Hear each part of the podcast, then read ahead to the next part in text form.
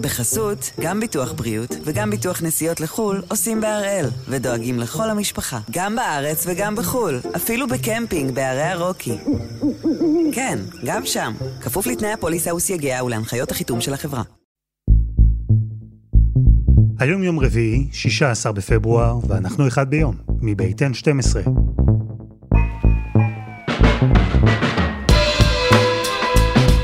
אני אלעד שמחיוף, ואנחנו כאן כדי להבין טוב יותר מה קורה סביבנו, סיפור אחד ביום, כל יום.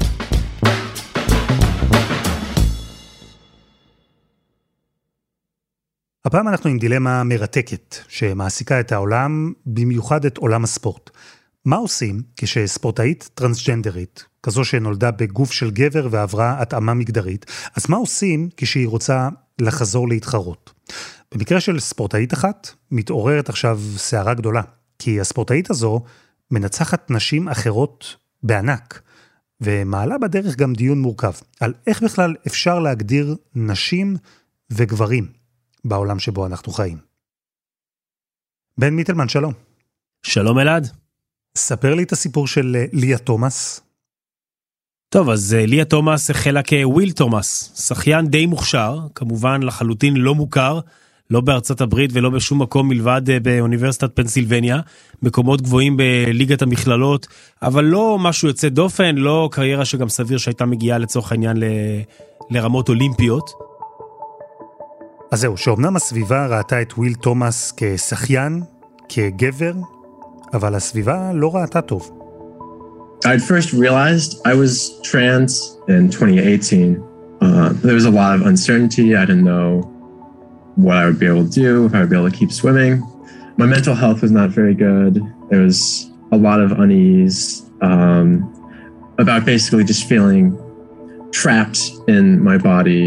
And so I, I decided it was it was time I, to come out and begin my transition and start everything. ומאותו רגע והלאה, אנחנו מדברים על שחיינית בשם ליה תומאס. וברגע שהגיעה ההודעה של וויל תומאס, לא להמשיך להיות אישה שכלואה בגוף של גבר, אלא להפוך לאישה שגם מוכרת כאישה על ידי הסביבה. מה אמרו החוקים בקשר לשחייה? היה דיון כזה, ובאמת החוקים של ליגת המכללות בארצות הברית לא מאפשרים לאישה שעברה את התהליך הזה של uh, uh, טרנספורמציה מגבר לאישה להתחרות לפחות לאחר שנה של הטיפולים ההורמונליים. ואם תוסיף לזה גם את פגרת הקורונה שנכפתה גם על uh, ליגת השחייה הרלוונטית בפנסילבניה כמו על כל העולם, אז בעצם uh, ליה תומאס לא התחרתה כשנתיים. וברגע ששילמה את חובה, אם תקרא לזה ככה, uh, היא הייתה חופשייה לחזור ולהתחרות, רק שהפעם כאישה מול נשים. ואז? זה כבר סיפור אחר לגמרי. ליה תומאס היא שחיינית ברמה מאוד מאוד גבוהה. היא שוחה פחות מהר מכפי ששחתה כשקראו לה וויל, אבל היא מנצחת בקלות, היא שוברת שיאים, מנפצת שיאים של ליגת המכללות, של האייבי ליג, והיא פשוט מנצחת בהפרשים עצומים. אם אנחנו מדברים על מסחה של 1,500 מטר חופשי, היא מנצחת ביותר מ-38 שניות פער. עכשיו, כל מי שרואה את זה, אגב, לא רק בכלל, גם בלי הקשר של כל השינוי שהיא עברה בחיים, אומר, משהו מוזר פה, זה בכלל לא כוחות.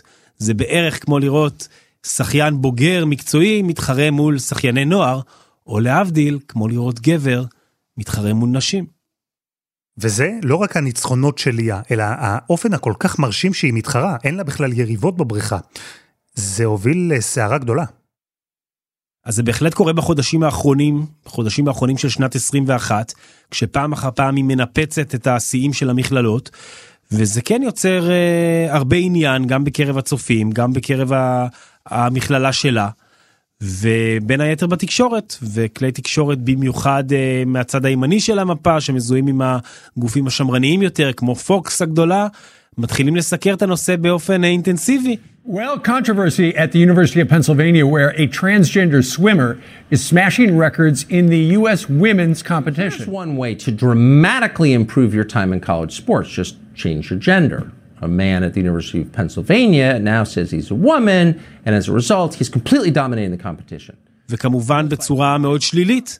תראו מה קרה לאמריקה, תראו איך יכול להיות שגבר מתחרה מול נשים אחרי שהוא עבר את אותו תהליך והיום הוא קורא לעצמו אישה, ומנפץ את כל השיאים ומנצח בקלות, משהו פה לא הגיוני, משהו פה לא בסדר ולא צודק, כך אמרו רבים. אני פחות שומע את זה מטעם אה, שחייניות אחרות שמתחרות מולה ומפסידות לה, אבל אני כן רואה את זה לא רק מאנשי תקשורת ומפרשנים, אלא אפילו משחיינים בכירים ושחייניות בכירות, ספורטאים שאומרים, רבותיי, אי אפשר בשם הליברליות ובשם הנאורות להתעלם ממה שקורה פה. קח לדוגמה את ננסי הוגסהד שהיא שחיינית עבר שזכתה ארבע פעמים במדליית זהב אולימפית והיא קוראת בשבוע שעבר לא לאפשר לליה תומאס להתחרות מול נשים.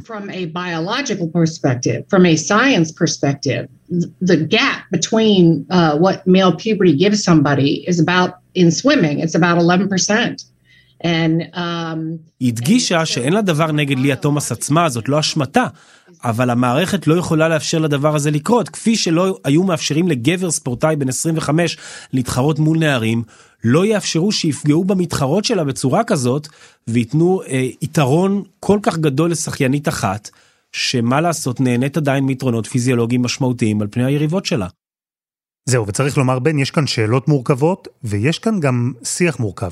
כי גם אנשים שהם ליברליים, תומכים בזכויות של אה, טרנסים וטרנסג'נדריות, אפילו טרנסג'נדריות בעצמן, כמו למשל קייטלין ג'נר, מי שהייתה ידועה כמדליסט האולימפי ברוס ג'נר, הם בעצם טוענים שיש כאן פגיעה בנשים.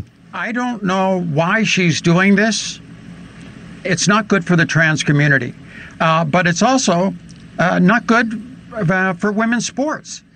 הם אומרים שליה תומאס היא חלק ממה שעלול להפוך לתופעה אנטי-פמיניסטית. אני חושב שחלק מהפמיניזם ומאבק של הפמיניזם בספורט זה להשוות בין המקצים, להשוות uh, בהתעניינות, בכסף כמובן, בפרסים, אבל לא לערבב.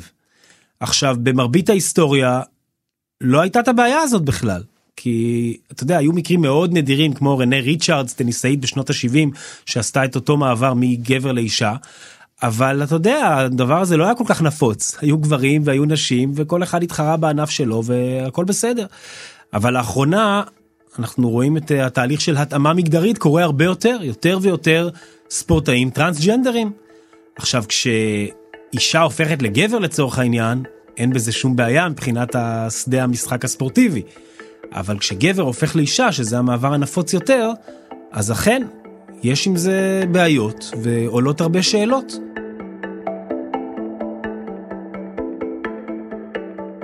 ואלו שאלות חדשות, לא רק שבעולם הספורט מתמודדים איתן, אלא בכלל. כי בעולם שבו מגדר הוא דבר פלואידי, בעולם שבו אין כבר חלוקה מגדרית ברורה, אז כל ההגדרות, כל התפיסות לגבי מי זו אישה, ומי זה גבר, איך מפרידים ביניהם, כל זה פתאום מוטל בספק. ודוקטור מעיין סודאי מהחוג למשפטים והתוכנית ללימודי נשים ומגדר באוניברסיטת חיפה, היא קלטה את זה בין היתר כשהילד שלה התיישב לשחק בפלייסטיישן. אז uh, האמת שאתמול בערב uh, הבן שלי שהוא בכיתה א' התחיל לשחק uh, פיפא השבוע uh, ואתמול בערב הוא ובן הזוג שלי בחרו קבוצות. הבן שלי תמיד בוחר את פריס סן ג'רמיין, בן הזוג שלי רצה לבחור קבוצה של נשים ופשוט פיפא לא אפשרה, האלגוריתם של המשחק מחשב לא אפשר ואמר שזה אסור, אי אפשר לשים קבוצה של גברים נגד קבוצה של נשים. זה הצחיק אותי מאוד כי זה פשוט הראה לי כמה אנחנו ברמת התפיסה פשוט לא יכולים להכיל את הרעיון עצמו של גברים ונשים אפילו הקשר שהוא משחקי ובידורי לחלוטין, שבו כמעט כן אין עלויות או חלוקות או השלכות פוליטיות או כלכליות לנשים וגברים, מדובר בשחקנים וירטואליים. אז הסיפור של הפרדה בין נשים לגברים בספורט לא התחיל בפיפא, והאמת היא שהסיפור של נשים בספורט בכלל, הוא גם אמנם לא התחיל בפיפא, אבל תופתעו, לא התחיל הרבה קודם.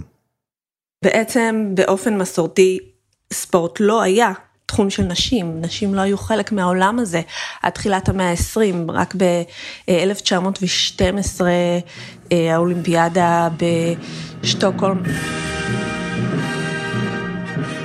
נשים הורשו להשתתף באופן רשמי במשחקים. גוף של נשים באופן מסורתי נחשב לגוף שהוא דומסטי, שהוא ביתי, שהוא מיועד להולדה, לרבייה, לא לתחרויות ספורט, לא לעבודה מחוץ לבית. אז נשים כן הוכנסו בסוף אל תוך עולם הספורט, כן הורשו להתחרות, בנפרד מהגברים, והיה ברור לכולם שצריכה להיות הפרדה בין נשים לגברים. אלא שאז דברים התחילו להסתבך. בסוף ככה שנות ה-60 כבר הארגון הוועד האולימפי הקים בעצם משרד לפיקוח על מין ומגדר ולמה הוא עשה את זה? מהסיבה שבעצם זו הייתה תקופת אה, המלחמה הקרה שבה חששו מכך שספורטאים סובייטים התחפשו לספורטאיות אה, כדי להגדיל את אה, ספירת המדליות של הגוש הסובייטי. ככה כבר מסוף שנות ה-60 בעצם נוצר איזשהו מנגנון בתוך אה, ארגוני הספורט הבינלאומיים כדי לפקח על כך שנשים יתחרו עם נשים וגברים יתחרו עם גברים. אז כן, זה סיבוך מסוים, אבל הוא סיבוך קטן. כי לבדוק אם גבר יתחפש לאישה כדי לזכות במדליה זה קל. אבל אז התחילו לעלות עוד שאלות, עוד אתגרים. בכל מה שקשור להפרדה בין נשים לגברים בספורט. בסוף שנות ה-80, ספורטאית מסוימת ערערה מאוד את התקנות, או יותר נכון את הפרקטיקות של אה, למדוד אה, באמצעותן מדדו גברים ונשים, אה, הייתה מריה פטינו שהייתה בעצם קופצת משוכות או אצנית משוכות ספרדיה. כשמריה פטינו התחרתה, התאחדות האתלטיקה נהגה לבצע בדיקות גנטיות לפני כל תחרות גדולה, כדי לוודא שמי שטוענת שהיא אישה, היא באמת אישה. ופטינו עברה את הבדיקה בהצלחה. היא אפילו קיבלה תעודה שאומרת שהיא באמת אישה. אלא שכמה שנים אחר כך, ב-1985, לפני עוד תחרות גדולה, הפעם ביפן, פטינו שכחה את תעודת הנשיות שלה בבית, ולכן הייתה צריכה לעבור עוד בדיקה גנטית, מחדש, בדיקה שתראה שהיא אישה שאכן יש לה שני כרומוזומים מסוג X. אלא שהפעם, הבדיקה יצאה שלילית. היא נולדה אה, עם מבנה כרומוזומלי של XY. בבדיקות אה, שעשו באותה תקופה בעצם מצאו את הממצא הזה ואסרו עליה להתחרות כאישה, אבל היא נולדה עם תסמונת מסוימת שבגללה הגוף שלה לא הגיב להורמון הגברי, הוא לא הגיב לאנדרוגנים ולכן היא התפתחה ביולוגית כאישה, חיה כאישה כל החיים, חונכה כאישה והתחרתה כאישה. פטינו היא מה שנקרא אינטרסקסואלית. היא אמנם גדלה כאישה, נראתה כאישה, אבל היה לה מבנה כרומוזומים של גבר. זו תופעה נדירה. בעצת המאמן שלה היא זייפה פציעה, פרשה מהתחרות בשקט, מחשש שהמצב שלה יתגלה. אבל האהבה שלה לספורט הייתה חזקה ממנה, שנה אחר כך היא שוב ביקשה להתחרות, אז תוצאות הבדיקה הודלפו בתקשורת. פטינו לא הורשתה להתחרות, המאמן שלה עזב אותה. הארוס שלה עזב אותה, כל התמיכה הכספית נשללה ממנה, וכל התארים שהשיגה נמחקו. היא החליטה לצאת במאבק, ובתום שלוש שנים הוכיחה שהמצב שלה לא העניק לה יתרון לא הוגן על פני ספורטאיות אחרות, היא קיבלה שוב את תעודת הנשיות, ושוב הורשתה להתחרות. שמה בעצם, במקרה של מריה פטינו והאפיזודה שהייתה איתה, מה שהתערער בצורה משמעותית זה היכולת להישען על כרומוזומים.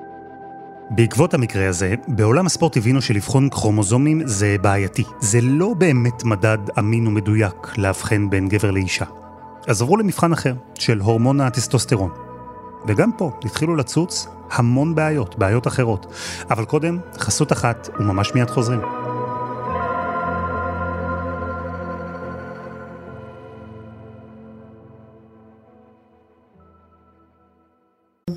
בחסות, גם ביטוח בריאות וגם ביטוח נסיעות לחו"ל עושים בהראל, ודואגים לכל המשפחה, גם בארץ וגם בחו"ל, אפילו בקמפינג בערי הרוקי. כן, גם שם, כפוף לתנאי הפוליסה וסייגיה ולהנחיות החיתום של החברה. אנחנו עם הדיון המורכב שמתנהל היום בעולם, בעולם הספורט בפרט, האם שחיינית טרנסג'נדרית יכולה להתחרות בקטגוריית נשים? הכל קורה בעקבות השחיינית ליה תומאס ששולטת בבריכות בקולג'ים בארצות הברית, בלי תחרות אמיתית מצד השחייניות האחרות. ואם דיברנו על איך ניסו להפריד בין מי הוא גבר למי היא אישה בספורט, בעזרת בדיקות כרומוזומים, סיפרנו את הסיפור של מריה פטינו, אז אחריה הוחלט לבדוק את רמת הטסטוסטרון. אלא שב-2009, הגיע קסטר סמניה. מיטלמן, ספר לי עליה. קסטר סמניה הייתה אלופה אולימפית בריצת 800 מטרים פעמיים, זכתה בזהב אולימפי 2012 בלונדון וב-2016 בריו. והיא מגיל מאוד צעיר הייתה תופעה, ניצחה את היריבות שלה בקלות. וכל מי שראה אותה ראה משהו מיוחד. וזה אולי לא הכי politically correct להגיד, אבל קסטר סמניה נראתה שונה מאוד מכל המתחרות שלה, ומתחרות שלה אמרו זה כמו להתחרות מול גבר. ואתה רואה את מבנה הגוף, אתה רואה את השרירים, אתה רואה את החזה השטוח, ויותר ויותר עלו השאלות, האם מדובר פה בכלל בגבר?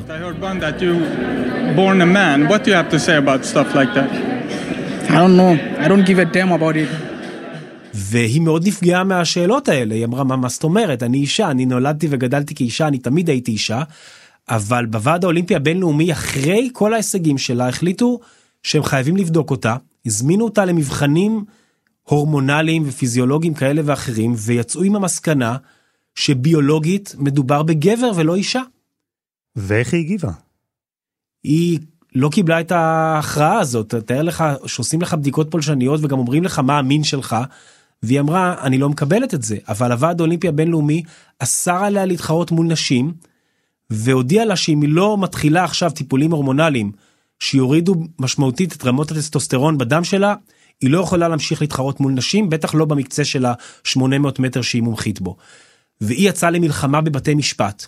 והיא אמרה איפה נשמע דבר כזה שבעולם שבו אתם כל הזמן אומרים לנו לא להזריק ולהיות נקיים ונגד סמים אתם עכשיו מחייבים אותי להזריק חומרים כדי שמבחינתכם אני אהיה רשאית להיות אישה ולהתחרות מול נשים אני אומרת שאני אישה ואני לא רימיתי ואני לא פשעתי אני ככה נולדתי. We all different anyway in kind of a way in, you know in life. They say I have advantage you know in high testosterone. Of course I do have it. So what. אבל המקרה שלה לא התקבל והיא נכנסה לדיכאון מזה והיא לא הייתה יכולה להמשיך להתחרות. היא ניסתה את מזלה בחמשת אלפים מטר שם מותר לה להתחרות אבל זה נושא שהפך לסמל למאבק ולמתח המאוד גדול הזה שבין המינים ושבין הספורטאים לוועדים המכריעים למעלה. קסטר סמניה הפכה לסמל. ספורטאית, מצליחה, אישה, שההתאחדות לאתלטיקה קבעה שהיא לא אישה. הכל כי היא נולדה עם מבנה גנטי כזה שגרם לגוף שלה לייצר רמות גבוהות של טסטוסטרון. ובעיצומה של הסערה סביבה, כנראה שעם קשר לזה, החליטו באיחוד להוציא תקנות חדשות. ודוקטור מעיין סודאי מסבירה לנו שזה היה סוג של סטנדרט אחיד לרמת טסטוסטרון עבור נשים באתלטיקה. ב-2011 ארגון האתלטיקה העולמי IAAF מוציא את התקנות שאומרות 10 ננומול, שזה בעצם הריכוז של ההורמון הזה בליטר, זה הרף שמפריד בין נשים וגברים בספורט. מי שמעל 10 ננומול היא לא יכולה להתחרות כאישה, מי שהיא מתחת יכולה להתחרות כאישה. בניסיון למצוא את הקו הזה, את הרף, שבו אפשר להגדיר מי תוכל להתחרות נגד נשים ומי לא, בהתאחדות האתלטיקה בחרו בטסטוסטרון. ולא סתם, אלא נקבו בעשרה ננומול שלו בכל ליטר דם בגוף. לסמניה היה יותר. אז לפי ההתאחדות, היא לא הייתה אישה. אלא שהיא, כמו פטינו לפניה, החליטה להיאבק. טענה אה, שהיא בבסיס טענה של אפליה. שאפליה רק של נשים, כן? למה רק נשים נבחנות לפי רמות הטסטוסטרון שלהם, וגברים לא נמדדים? אז בעצם יש פה יחס לא, לא הוגן כלפי נשים, יחס שמפלה נשים ונשים ספציפיות, נשים עם רמות טסטוסטרון גבוהות, שלא מוכל על קבוצת גברים, נכון? אנחנו לא מגנים על גברים עם רמות טסטוסטרון נמוכות, ואנחנו לא בוחנים בקבוצת הגברים למי יש יתרון תחרותי לא פרופורציונלי, אנחנו פשוט נותנים להם להתחרות. הטיעון שלהן היה, אנחנו רוצות להתחרות כנשים, אתם צריכים לאפשר לנו להתחרות כנשים, אנחנו אה, נולדנו ככאלה, גדלנו ככאלה, טופחנו ככאלה, אנחנו נשים לכל דבר. תחשבו על זה רגע. לפי ההתאחדות לאתלטיקה, סמניה הייתה צריכה לקבל טיפול שיפחית את רמת הטסטוסטרון בדם שלה. למה?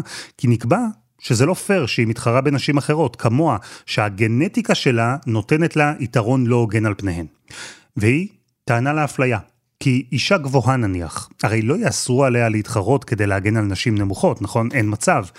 ומה עם גבר שיש לו מעט טסטוסטרון? מישהו יגיד שזה לא פייר כלפיו, שיש מולו מתחרים עם יותר טסטוסטרון? הרי גם זה לא יקרה. ובכלל, מי קבע שטסטוסטרון טבעי מעניק יתרון? המחקר לא חד משמעי בעניין הזה. ואלו שאלות שנשאלו אז, הן נשאלות עד היום אגב. גם במקרה של ליה תומאס. במקרה של ספורטאיות טרנסג'נדריות, כלל הטסטוסטרון נשמר והוא אפילו קשוח יותר, כי הן צריכות להוכיח שבמשך שנה שלמה הן היו עם רמה נמוכה יותר של ההורמון מהרף שמפריד בין מי שיכולה להתחרות עם נשים לבין מי שלא. וליה תומאס עמדה במבחן הזה.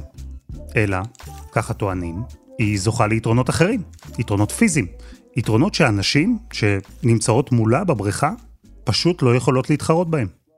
בעיקרון, ידוע, הנתון אה, לפחות שמדברים עליו בצורה לא מעורערת, או לא שנוי במחלוקת, זה שהפער בין נשים וגברים בספורט הוא 10 עד 12 אחוז. הפער בביצוע, כן, בביצועים אתלטיים בין נשים וגברים בספורט הוא 10 עד 12 אחוז. אה, השאלה היא כמה מזה ביולוגיה וכמה מזה חברה, אנחנו לא יודעים. זה דבר ראשון שאנחנו לא יודעים. הדבר השני שאנחנו לא יודעים, בהנחה שגם יש אה, לביולוגיה השפעה, ויכול להיות מאוד שיש לה השפעה, היא כנראה משתנה מענף לענף, קריטריון ביולוגי שונה כנראה משפיע באופן אחרת מענף לענף. אה, יש לנו כל מיני קריטריונים ביולוגיים שיש להם משמעות, זה יכול להיות טסטוסטרון, זה יכול להיות מסת גוף, זה יכול להיות אה, כמות החמצן שעוברת, ייצור תאי דם, מוטת כנפיים, רוחב ירחיים, אוקיי? רק שער בדמיונך, איך כל יתרון יכול להיות גם חיסרון אה, בענף ספורט אחר. ולכן היכולת להגיע לקריטריון אחיד ואוניברסלי היא כמעט נדונה לכישלון מראש. וזו באמת המורכבות, שאין קריטריון אחד. ניסו לקבוע, אבל אין איזה מדד, אין איזה מספר שאפשר לומר שכל מי שמתחתיו תוכל להתחרות נגד נשים, ומי שמעליו לא. ויותר מזה, אי אפשר גם להכליל את כל ענפי הספורט, כי מוטת כנפיים עוזרת בשחייה, אבל בענפים אחרים היא יכולה להפריע. גובה לדוגמה, גם הוא יעזור בענפים מסוימים, אבל באחרים הוא חיסרון. וכשזה המצב, הוועד האולימפי החליט שכל ענף ספורט יקבע בעצמו אם טרנסג'נדריות יוכלו להתחרות נגד נשים או לא. וגם זה הוביל לבעיות. קחו לדוגמה את אילאיל פארן, ספורטאית טרנסג'נדרית שב-2016 התחילה לשחק רוגבי בקבוצת נשים. אלא שכמו בענפים אחרים, גם ברוגבי עלתה השאלה אם להתיר לטרנסג'נדריות להתחרות בקבוצת נשים. וכמו כל ענף, גם ברוגבי היו רשאים לקבל את ההחלטה בעצמם. והם החליטו. התקנות השתנו בשנה שעברה של ארגון הרוגבי העולמי, והוא כרגע לא מאפשר אה, לנשים טרנסיות להשתתף בתחרויות שלו. האם אני אוכל להשתתף בקמפיין האירופי זה משהו ש, שנידון כרגע. אז יכול להיות שאני ועוד נשים טרנסיות אחרות לא נוכל להשתתף. אז היא מבואסת ממש, בצדק, היא אוהבת רוגבי, היא מאוד רוצה להתחרות, היא ייצגה את נבחרת ישראל באירופה, ועכשיו היא חוששת שלא תוכל להמשיך לעשות את זה. אה, אני האמת במוכנות למלחמה ובקרב, עד כמה שאני אוכל. אה, יש בזה משהו מקומם, אה, ברור. ואני גם מבינה את העולם שאנחנו חיות בו, ואני מבינה שאנשים עדיין לא מבינים עד הסוף ולא מקבלים ולא לא מספיק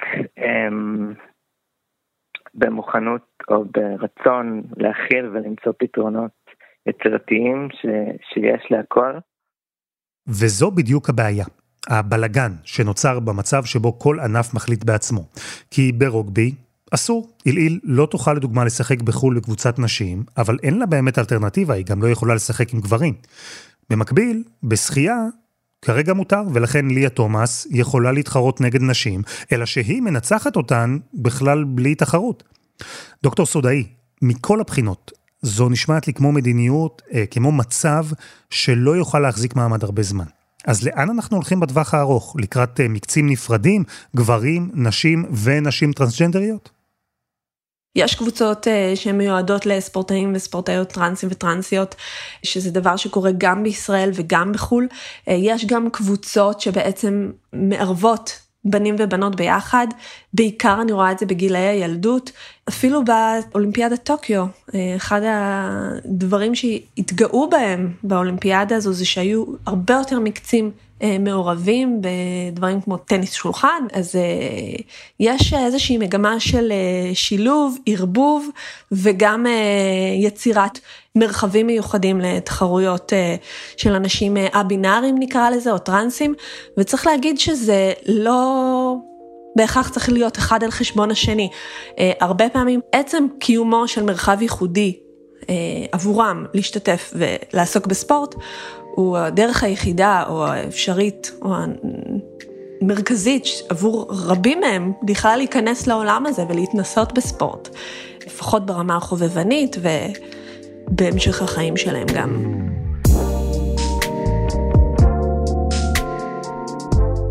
דוקטור מעיין סודאי, תודה רבה. בכיף. ותודה גם לבן מיטלמן ולעילעיל פארן.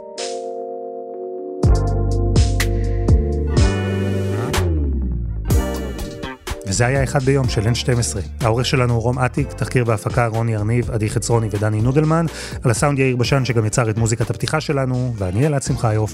אנחנו נהיה כאן שוב גם בשבוע הבא.